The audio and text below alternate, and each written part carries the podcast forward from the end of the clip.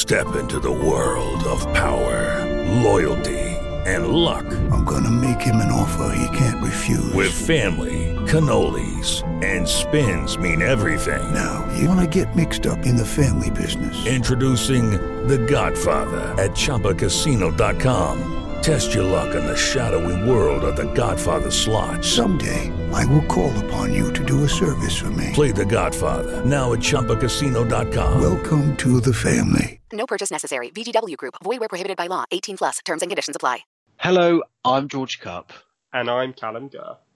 And you're about to listen to the podcast version of To Be Discussed with Kup and Gurr. Please note that this is a podcast, so it's not a live broadcast. So please do not try to vote in any of the polls or send in messages to any of our discussions, as your message will not be registered, but you may still be charged. Also, please note that not all of the opinions expressed in this podcast are our actual opinions, but may be expressed to create a better discussion. Anyway, enjoy the podcast and don't miss our live broadcast every Sunday on Wizard Radio Station.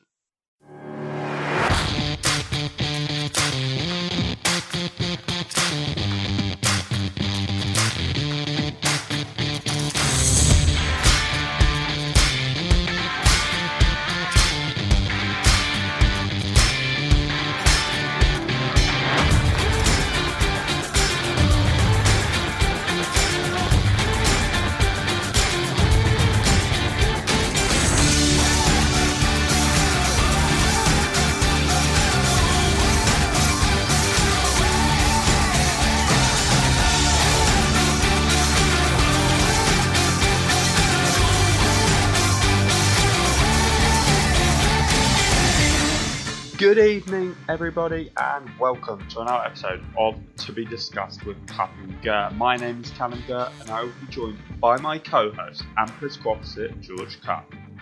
Hello, everyone. This evening, Callum and I will prove to you that you can have impassioned debates whilst holding vastly different opinions without falling out at the end of the night. So, this evening, we will be discussing should 16 year olds have the right to vote in general elections? Which of these failed US presidential candidates would have made the best president? And lastly, have you gone to a restaurant or pub since lockdowns eased? With each of these discussions being accompanied by polls which you have the chance to vote on at wizardradio.co.uk forward slash listen, and these discussions will be open until the end of the song break between each topic. But first, last week we asked you guys to send in your opinions on the question what do you define as success, and will or have you achieved it?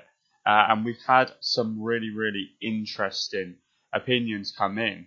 Um, and I'm sorry if I'm mispronouncing your name, but the first one's from Kami. Uh, and Kami says, I have some quite grand dreams for myself when I'm older. I want to be the CEO of a Fortune 500 company by the time I'm 30. I'm 16 right now, so I have a lot of work to do. Like you, I'm sure most people think that it's unlikely that I'll ever achieve that, and a lot of people think I won't. So I think I will feel successful once I have proven everyone wrong. My plan is to leave school when I'm 18 years old, uh, not go to university, get an apprenticeship, work my way up, and just really focus on my job so that I can get a promotion every year. That gives me 12 years of promotion to eventually become CEO. What Whilst I do that, I'm also going to try and launch my own business in case an opportunity comes to sell that so I can then get a higher position. Wow, very, very uh, grand plans, isn't that, George? What do you think?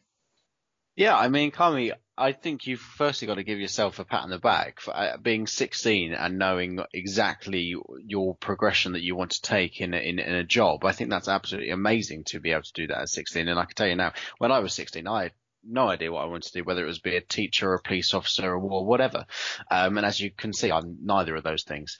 Um, so I and I and I don't think it's impossible to to to get this achievement. Yes, there may be some doubters out there, but if you put your mind to it and you work incredibly hard, as is evident from uh, what you've said you're going to do, I think you can absolutely achieve it. Um, it's always so good to have goals in, in, in your future life, and and I think goals like this are, are great for something to work towards. You you know what you want to go and do, you know um, the path to go and do it, and people like you um, will be very, very successful in, in the careers that they choose. So I, I think that you've really been able to take the question that we asked in, in defining success and, and how you're going to achieve it really, really well.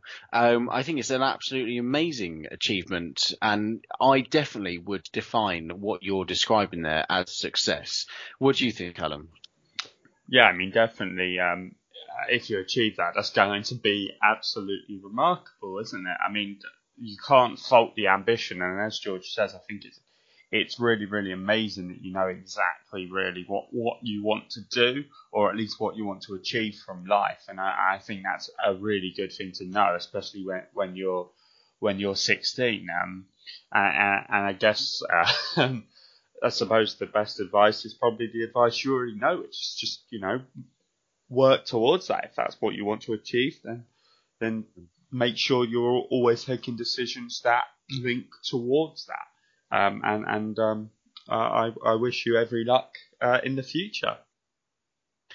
Lovely. Right. So our next comes in from Louise, and she says success will be somehow passing my A levels, even though I haven't been to school since March. We've barely done any online school, and my exams are in less than a year. If I pass, that's enough for me at this point. I don't need anything more than a pass. How I'm going to do it is by working as hard as possible next school year to make up for the lost time, and I'm also hoping that the grade boundaries will be easy next year, seeing as everyone is in the same position as me. Well, Callum, I, I mean, I, I would hate to be in Louise's position, but um, definitely a successful approach if there ever was one.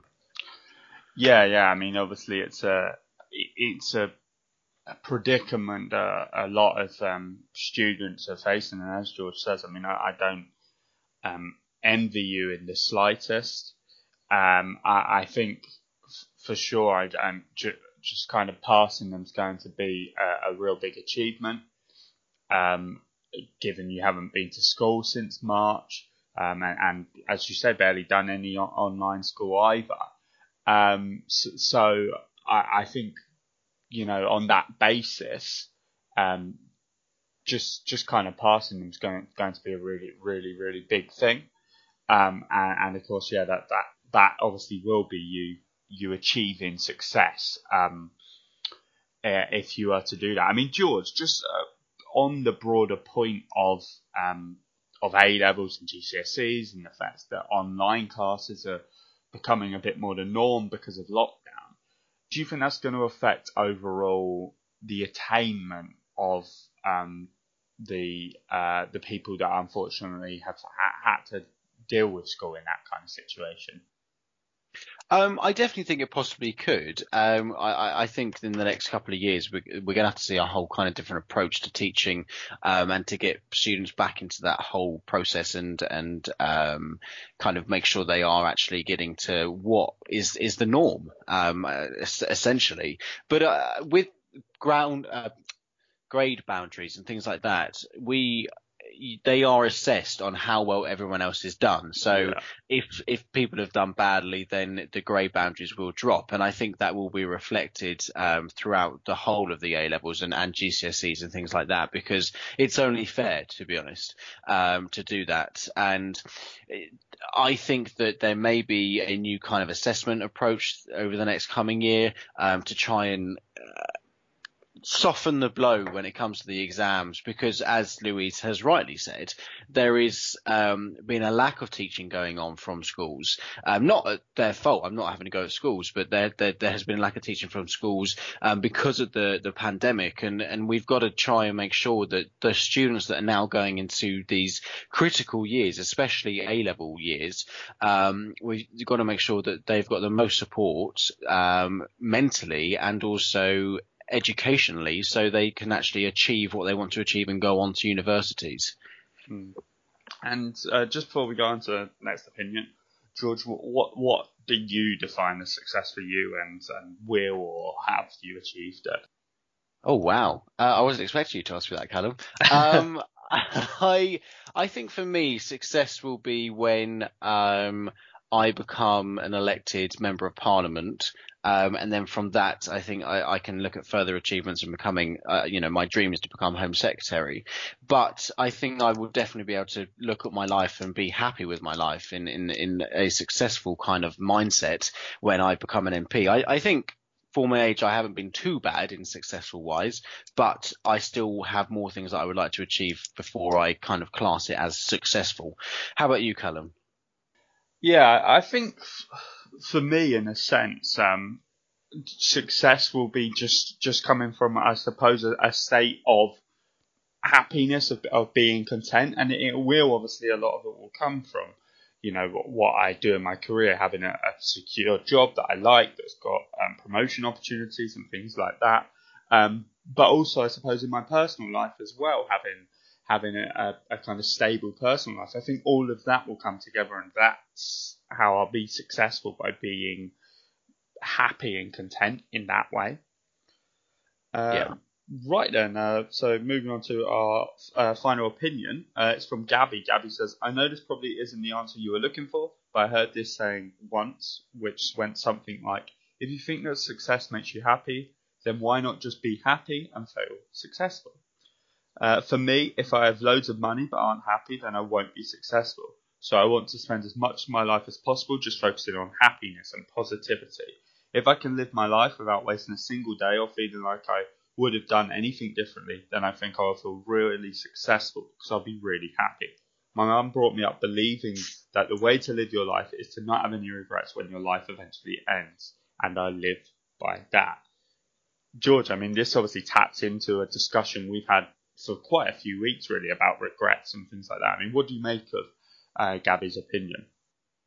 Yeah, well, firstly, Gabby, let me just quickly say that there is never a wrong opinion, and it's not a we we don't look for any specific answer, and we want to hear from everyone, uh, no matter what you guys think. So, um, I I think that you've brought a really good element of what success actually is, because so often when people think of success, they think of career prospects and and and how well they can progress in that, or, or as you rightly say in your opinion as well, um, how much money people have, but how can you actually say you are successful if you are not happy with yourself? You're not happy with your surroundings, and um, you can't have a smile at the end of the day when you finish your job.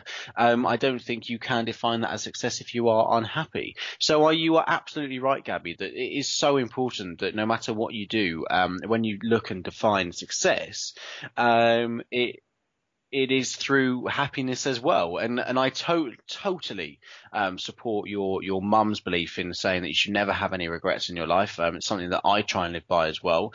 Um, always look look back as not mistakes but as lessons um, and don't regret anything because I, I, believe that is a route to happiness and as Gabby says a successful life. What do you think, Callum? Yeah, I mean I think it's a really really um, mature opinion to have. And as you say, George, I mean, um, Gabby's mum's advice is, is a really strong advice, really. Um, it's something I certainly wish that at points I could live my life a, little, a bit more by um, that kind of philosophy. Um, but I, I think, um, Gabby, you're dead right that success isn't going to make you happy. To be successful, you, you, you have to be happy effectively. Uh, I mean, I think it's it's fairly similar to, to, to what I what I kind of said, um, and, I you know I definitely definitely completely agree um, with everything that Gabby said there. Really. Right then, I remember we'll be announcing what the question would be for you to send in your opinions on at the end of tonight's show. So make sure you're ready for that for the chance to be featured in this segment of next week's show. We've reached the time for the first song break this evening, so we'll be back very soon.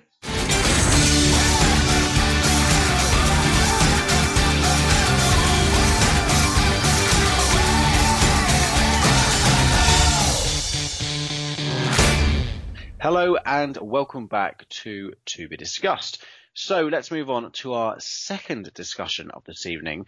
And we're asking the question, should 16 year olds have the right to vote in general elections? So for a very long time, since the 1970s, uh, the voting age went down to 18 year olds, officially the age that people say you become an adult.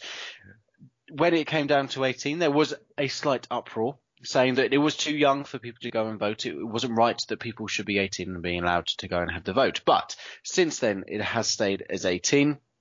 And people say that it is now the right age because, as I just said, it is the age that people become an adult and really and truly can start doing adulty things.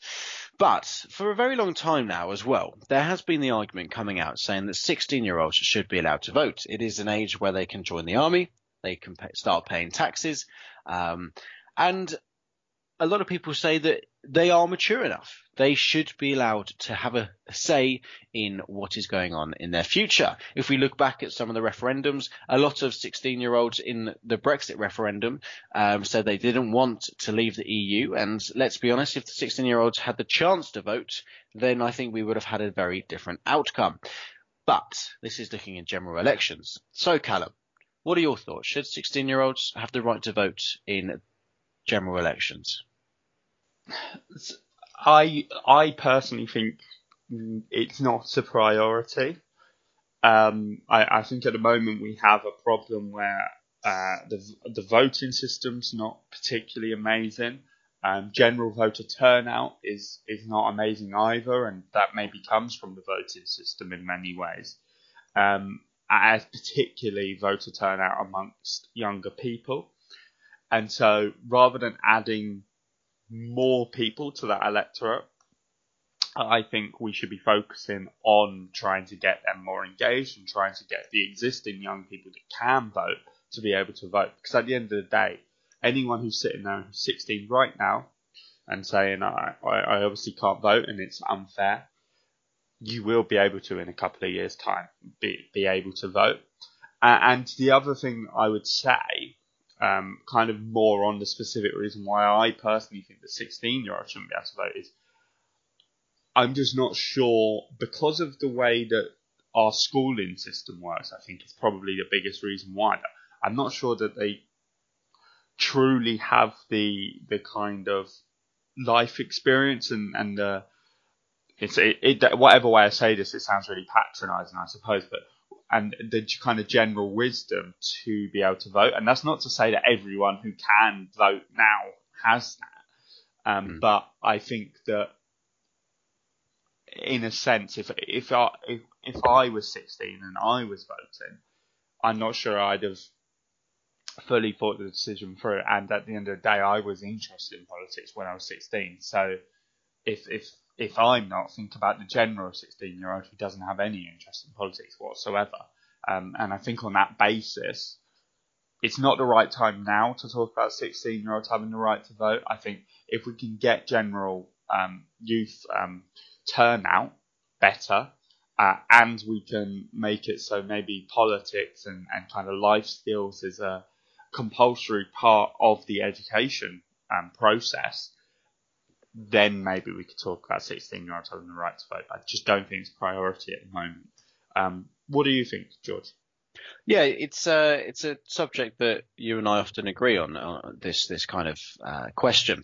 But I I um, often I'm lucky enough to go and do talks um, for NCS in, in front of 16 to 18 year olds, and this question often comes up. And um, I often try and have a standpoint that I, I, encourage young people to get into politics. So then I get this question um, saying, should 16 year olds have the vote? And I turn around and say no. And a lot of them are rather confused because you could argue that it is a very good way to get them into politics. But I, I just don't think, as as Callum has rightly said, it, 16 is the right age to vote. I mean, looking back when I was 16, I didn't really have an idea um, in which way politics was going. I didn't have a, a kind of a clue what was going on um, with the country, and I think that um, I would like to believe that the the right to vote should also have the responsibility to actually do a bit of research and, and look at what is going on and having some kind of knowledge of of the political spectrum.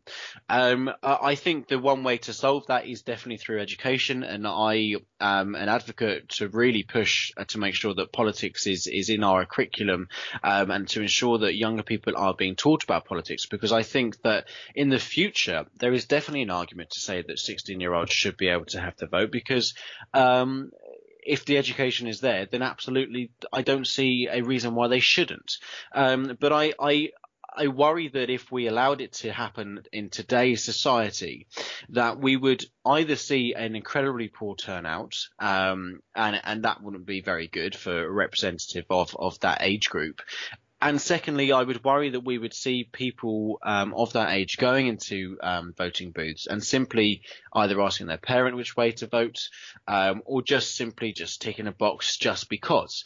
Um, and that does worry me. And I and I I fear that what I say does sound, um, as Callum kind of said, it, it, I don't want it to sound patronising because I don't want, I don't, I'm not being patronising. I'm, I'm simply um, just suggesting that at 16, I do not think that the the level of maturity in the, in the way of looking at the world is there as yet. I, I, think there is a lot of maturity and growing up that happens between the ages of 16 and 18. Um, and, and, I think that is very evident in a lot of um, people. And, and, if you look back over uh, generations, that has been proven. So I, I, think right now it is not the right time and there isn't the appetite for it to happen. But I, I do definitely think in the future it is something I would encourage. But Callum, do you think that the argument that maybe I'm standing on in terms that not now, but in the future. Is that something that you could back if we could ensure that there is that educational development that happens within schools? Yeah, I think so. I mean, as as I say, I mean, I think the most important thing is just to sort out general turnout amongst younger people. If we can sort that, and there's a bit more of a, a kind of education around the importance of the vote, because especially if we change the voting system, but our vote becomes very, very important. Mm um, and, and therefore we need we need everyone to to be quite honest. i I think the vast majority of the population don't realise how big a deal it is to be able to vote. Yeah.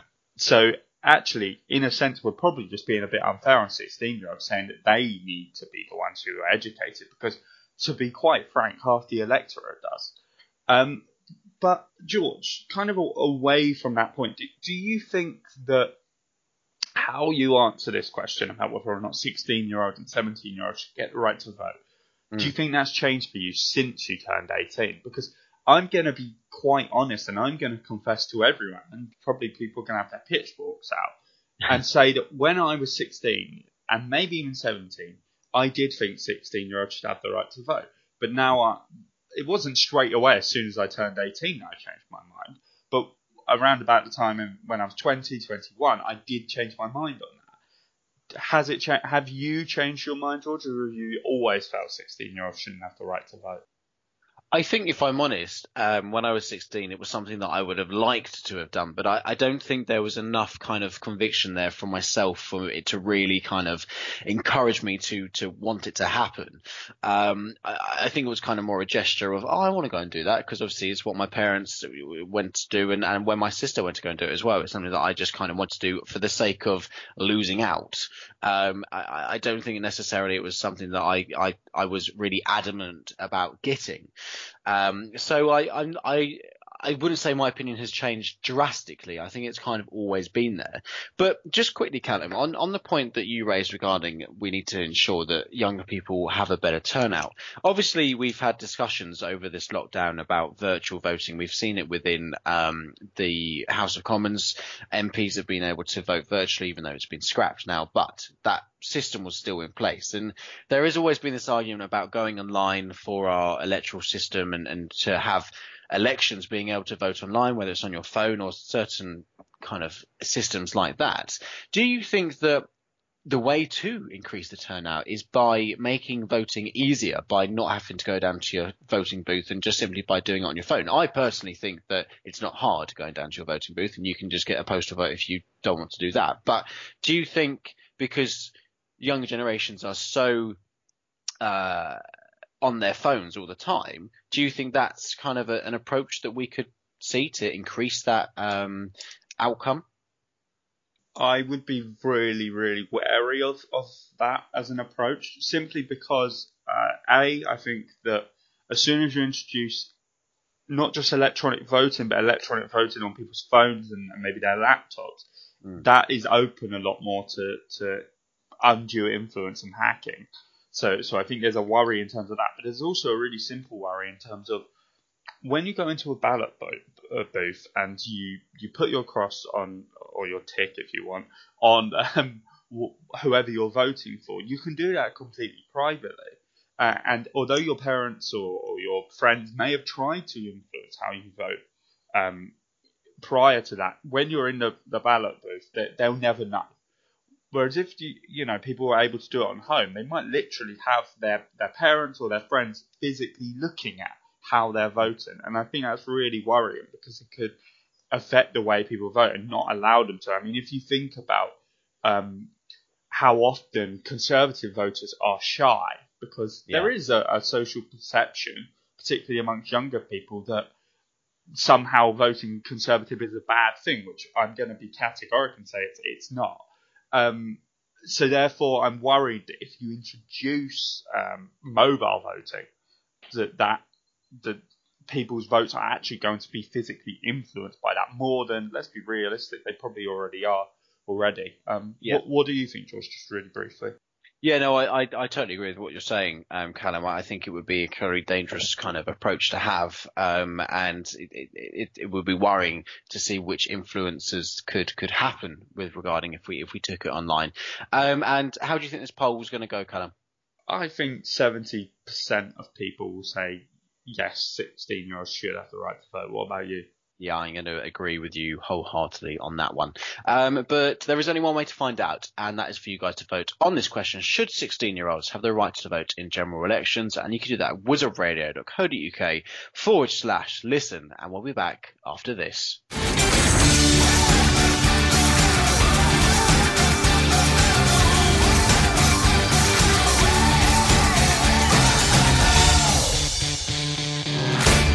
Hello and welcome back. So before that break, we asked, should 16 year olds have the right to vote in general elections? And to find out the results of that poll, please go to our Twitter page. That's at Wiz Radio. Right then, time to move on to our third discussion of this evening. And we are asking which of these failed US presidential candidates would have made the best president. So at the moment, we are in the midst of uh, a presidential election in the United States. The two candidates are, of course, the infamous Donald Trump and uh, Joe Biden. But this week we wanted to, rather than looking at that election, because that, that's still a fair ways off, we wanted to look at failed presidential bids and, and maybe the ones that got away. So with that in mind, uh, we've got three options for you in terms of uh, failed presidential candidates and, and, whether or not they'd have made the best president. Uh, the first is Hillary Clinton, who of course lost uh, in the last presidential election to Donald Trump. Uh, there's Mitt Romney, who lost to Barack Obama in the uh, 2012 presidential election.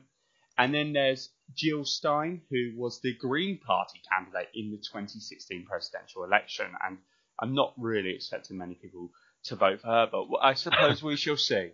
Uh, George, out of these three, I, am going to take a, a, guess and say that you're going to say probably Mitt Romney's the one that got away, just because obviously he's a he's a more right wing figure. He's he's a fairly moderate Republican as well, um, and, and, therefore maybe he's more in line with your your kind of politics. What which of these do you think is the kind of failed presidential candidate that would have made the best president?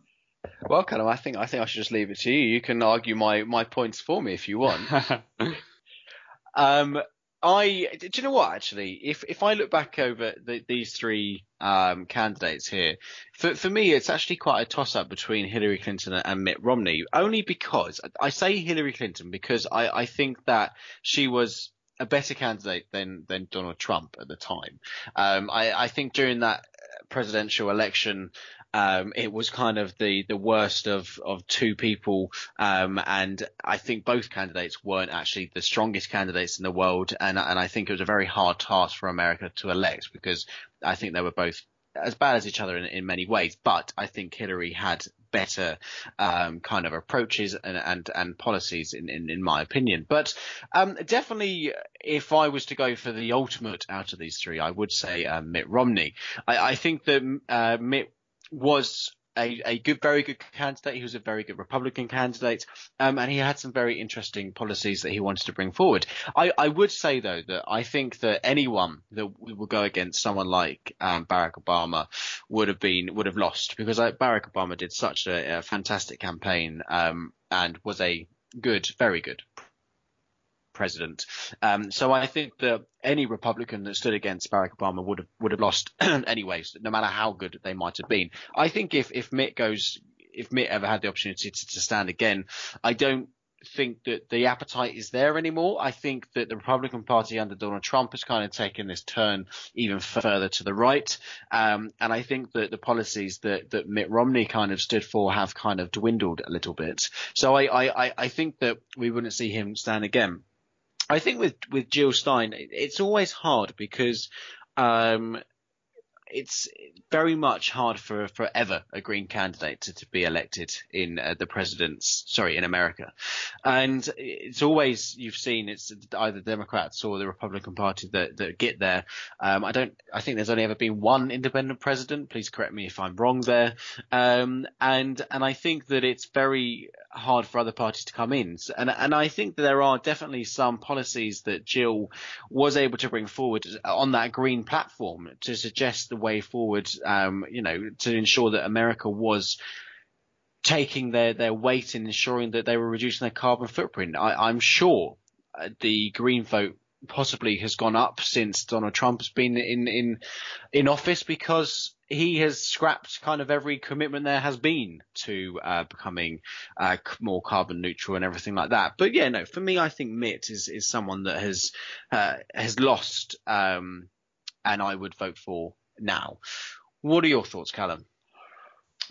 I I, I guess begrudgingly, I, I would probably say Hillary Clinton. I mean, I mean uh, obviously, as you say, George, Hillary Clinton did actually do very well in the uh, in in a sense in the 2016 uh, presidential election. She obviously actually got, I believe, more of the popular vote than Donald Trump did. It's just did, she yeah. didn't get it in the key swing states.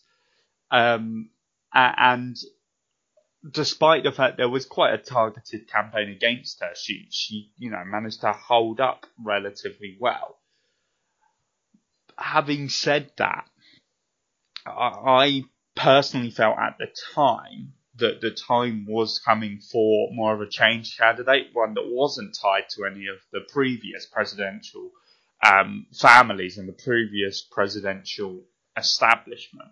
And, and I think, unfortunately for Hillary Clinton, because of quite obviously who her husband was, um, a, a, former US president, just in case anyone was uh, not clear, um, it it meant that she she was tied to that. She wasn't necessarily the change candidate that a lot of people um, wanted, and and I think the other thing with Hillary Clinton was that she uh, uh, she was often fairly um, she was a fairly centrist candidate to, to yeah. be quite frank.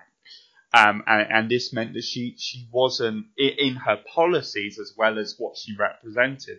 She didn't really represent any great change, any great break from how American politics had been conducted for the last 30 years, really. Um, I, I, suppose in a, in a kind of similar way in which the, in the 2015 general election, um, Ed Miliband's uh, Labour Party, although Ed Miliband was actually a fairly radical figure as it goes, but manifesto wise, it, it wasn't that much of a break from what the Conservatives were offering. And I think a similar thing kind of happened in the States. And I think that Donald Trump, for right or wrong, has in a sense changed that um, in many ways. Uh, in terms of Mitt Romney, I mean, I I'm going to confess and say that what I know about Mitt Romney is is not a great deal, but I do know that he did. Um, he was the only Republican senator to vote to impeach Donald Trump. Yeah. Um, and whether or not you think that impeaching um, Donald Trump is the right thing to do, I think that says a hell of a lot about Mitt Romney's character and how much he values the uh, the U.S. Constitution and he values the rule of law. The fact that he went against his party line to do that. Um, it always bugs me slightly that it's always, as you say, I mean, Mitt Romney's probably never going to stand for president again, but it's always those that don't have really, no offence, but any more career ambitions that seem to do this. I mean, in a U, in a UK context, that's certainly the case where they stand against the party line, only because they've, you know, not really got a career left left to lead as such. I I feel like you're you're suggesting something, Callum. I, I was actually thinking of um, Ken Clarke a little bit. Oh, to, okay, To be alright. quite frank with you, um, but but yeah, I mean, so, so I think on that basis, um, uh, Mitt Romney is though a, a, a good person, and I suppose it, in a sense it's, it's a shame. I mean, George, who, who do you think's gonna uh, come out on top in this one? I think it's going to be. Um, I do definitely think it's going to be Hillary that comes out on top on this. Um, I think she's kind of the most well known out of all of these figures, so I think Hillary will get will get the the the, the popular vote. How about you? Yeah, I think I think just because Hillary is well known, she might. I mean, the only thing. I, I mean, I think Jill, as I said in the beginning, I don't think Jill Stein's probably going to be anywhere um, near it. I mean, the Greens really, really struggle in the US anyway. Uh, I don't think they've really got any kind of. I I don't think they've got anyone in the Senate or um, or or in the um, uh, I can't think what it's called now. Uh, but you, you know what I mean. They haven't got any kind of key um, elected figures, the Greens, so I think they're always going to Yeah. struggle. But I think Mitt Romney could actually do a bit better in this poll than maybe we give him credit for, because it was only re- fairly recently that he voted to impeach Donald Trump. Right then, um, it's time for you guys to vote away on this poll, and the question is: which of these failed U.S. presidential candidates would have made the best president? And those options are Hillary Clinton, Mitt Romney, or Jill Stein. Um, and you can do that at wizardradio.co.uk forward slash listen, and we'll be back very soon.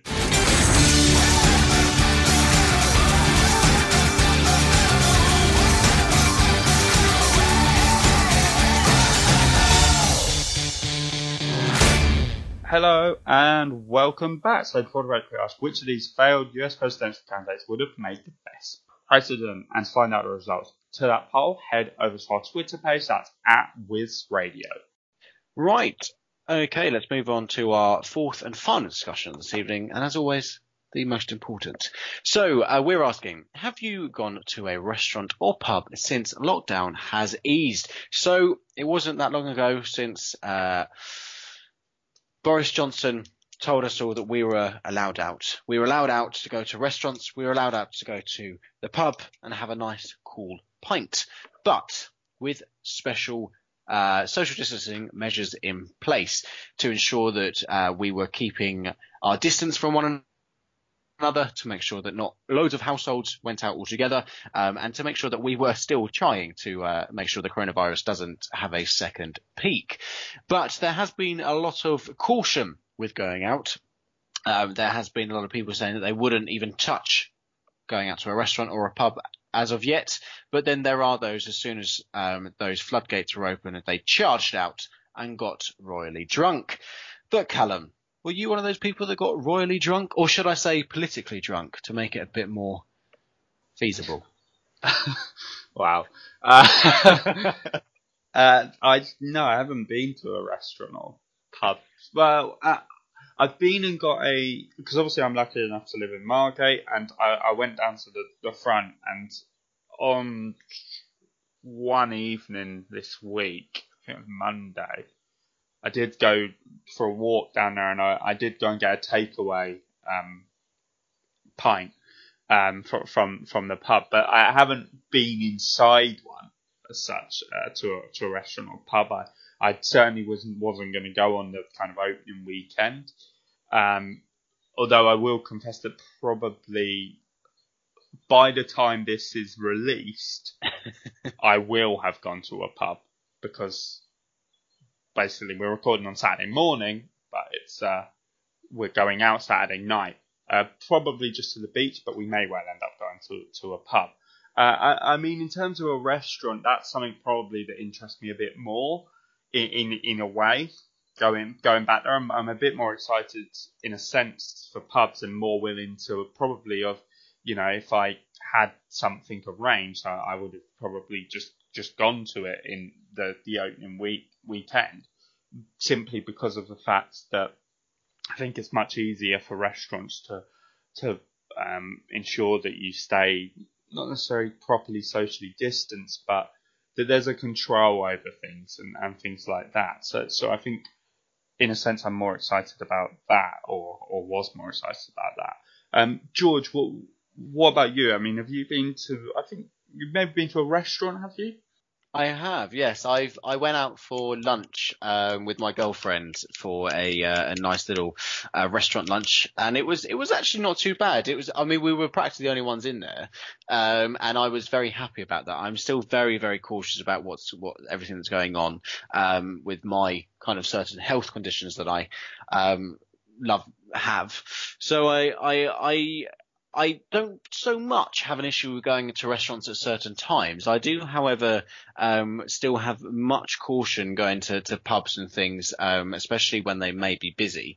Um, I mean, looking at polls and everything over recent times, a lot of people have actually said that they didn't go out and because they were very cautious about what was going on and everything. So I, I think actually overall there haven't, hasn't been that many people that have taken the opportunity to go out and have something to eat or to, to go and have a drink. Um, I think they're still very worried about what may happen and to see what the spike may be yet. We we simply do not know. I mean, we where Callum and I are from in, in Thanet, um, we've seen a very kind of big increase in those that have been uh, diagnosed with the coronavirus, and partially because a lot of people decided to come down to our coast um, and enjoy the beaches. Um, and and Thanet has been really badly hit since then, since the easing of lockdown. But I, I think it's something that will eventually get there.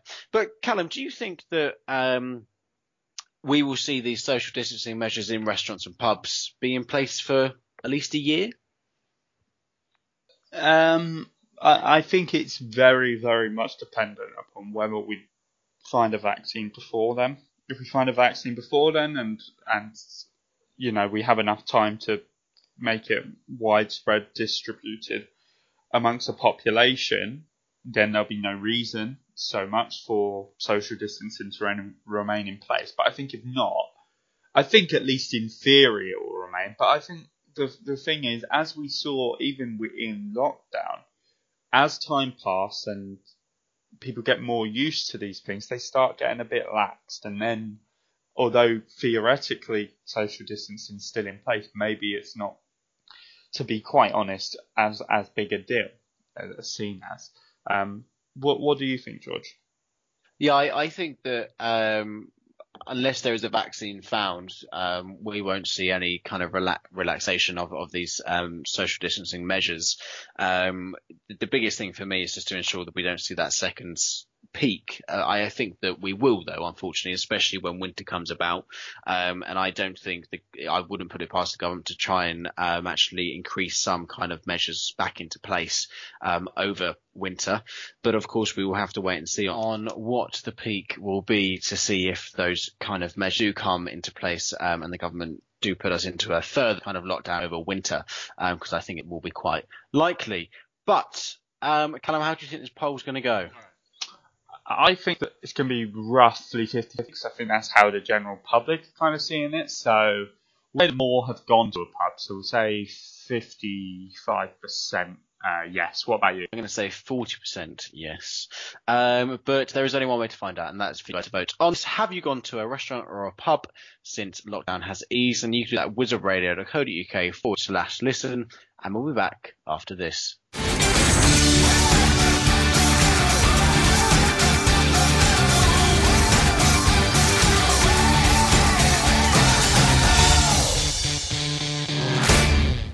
Hello and welcome back. So before that break, we asked, have you gone to a restaurant or pub since lockdown has eased? And to find out the results of that, please go to our Twitter page. That's at Wiz Radio. So unfortunately, it has come to that time where Callum and I have to say bye bye. So thanks for listening to To Be Discussed with Kup and Gurr. We do really hope you've enjoyed this episode. So, as mentioned earlier, for the first segment of next week's show, we'd like you to send in your opinions on the question do you think the government's recovery plan is enough to boost the economy? You can send in those opinions by email to station at wizardradio.co.uk or through Twitter, that's at wizradio. So remember that question is, do you think the government recovery plan is enough to boost the economy? And we're looking forward to hearing those next week. But it's now time for George and I to say bye bye, apparently. uh, so I think Caleb go. and uh, I have been the marvellous and amazing George Kup. Uh, thanks very much for listening, everybody. We'll be back next week at the same time and the same place for another episode of To Be Discussed.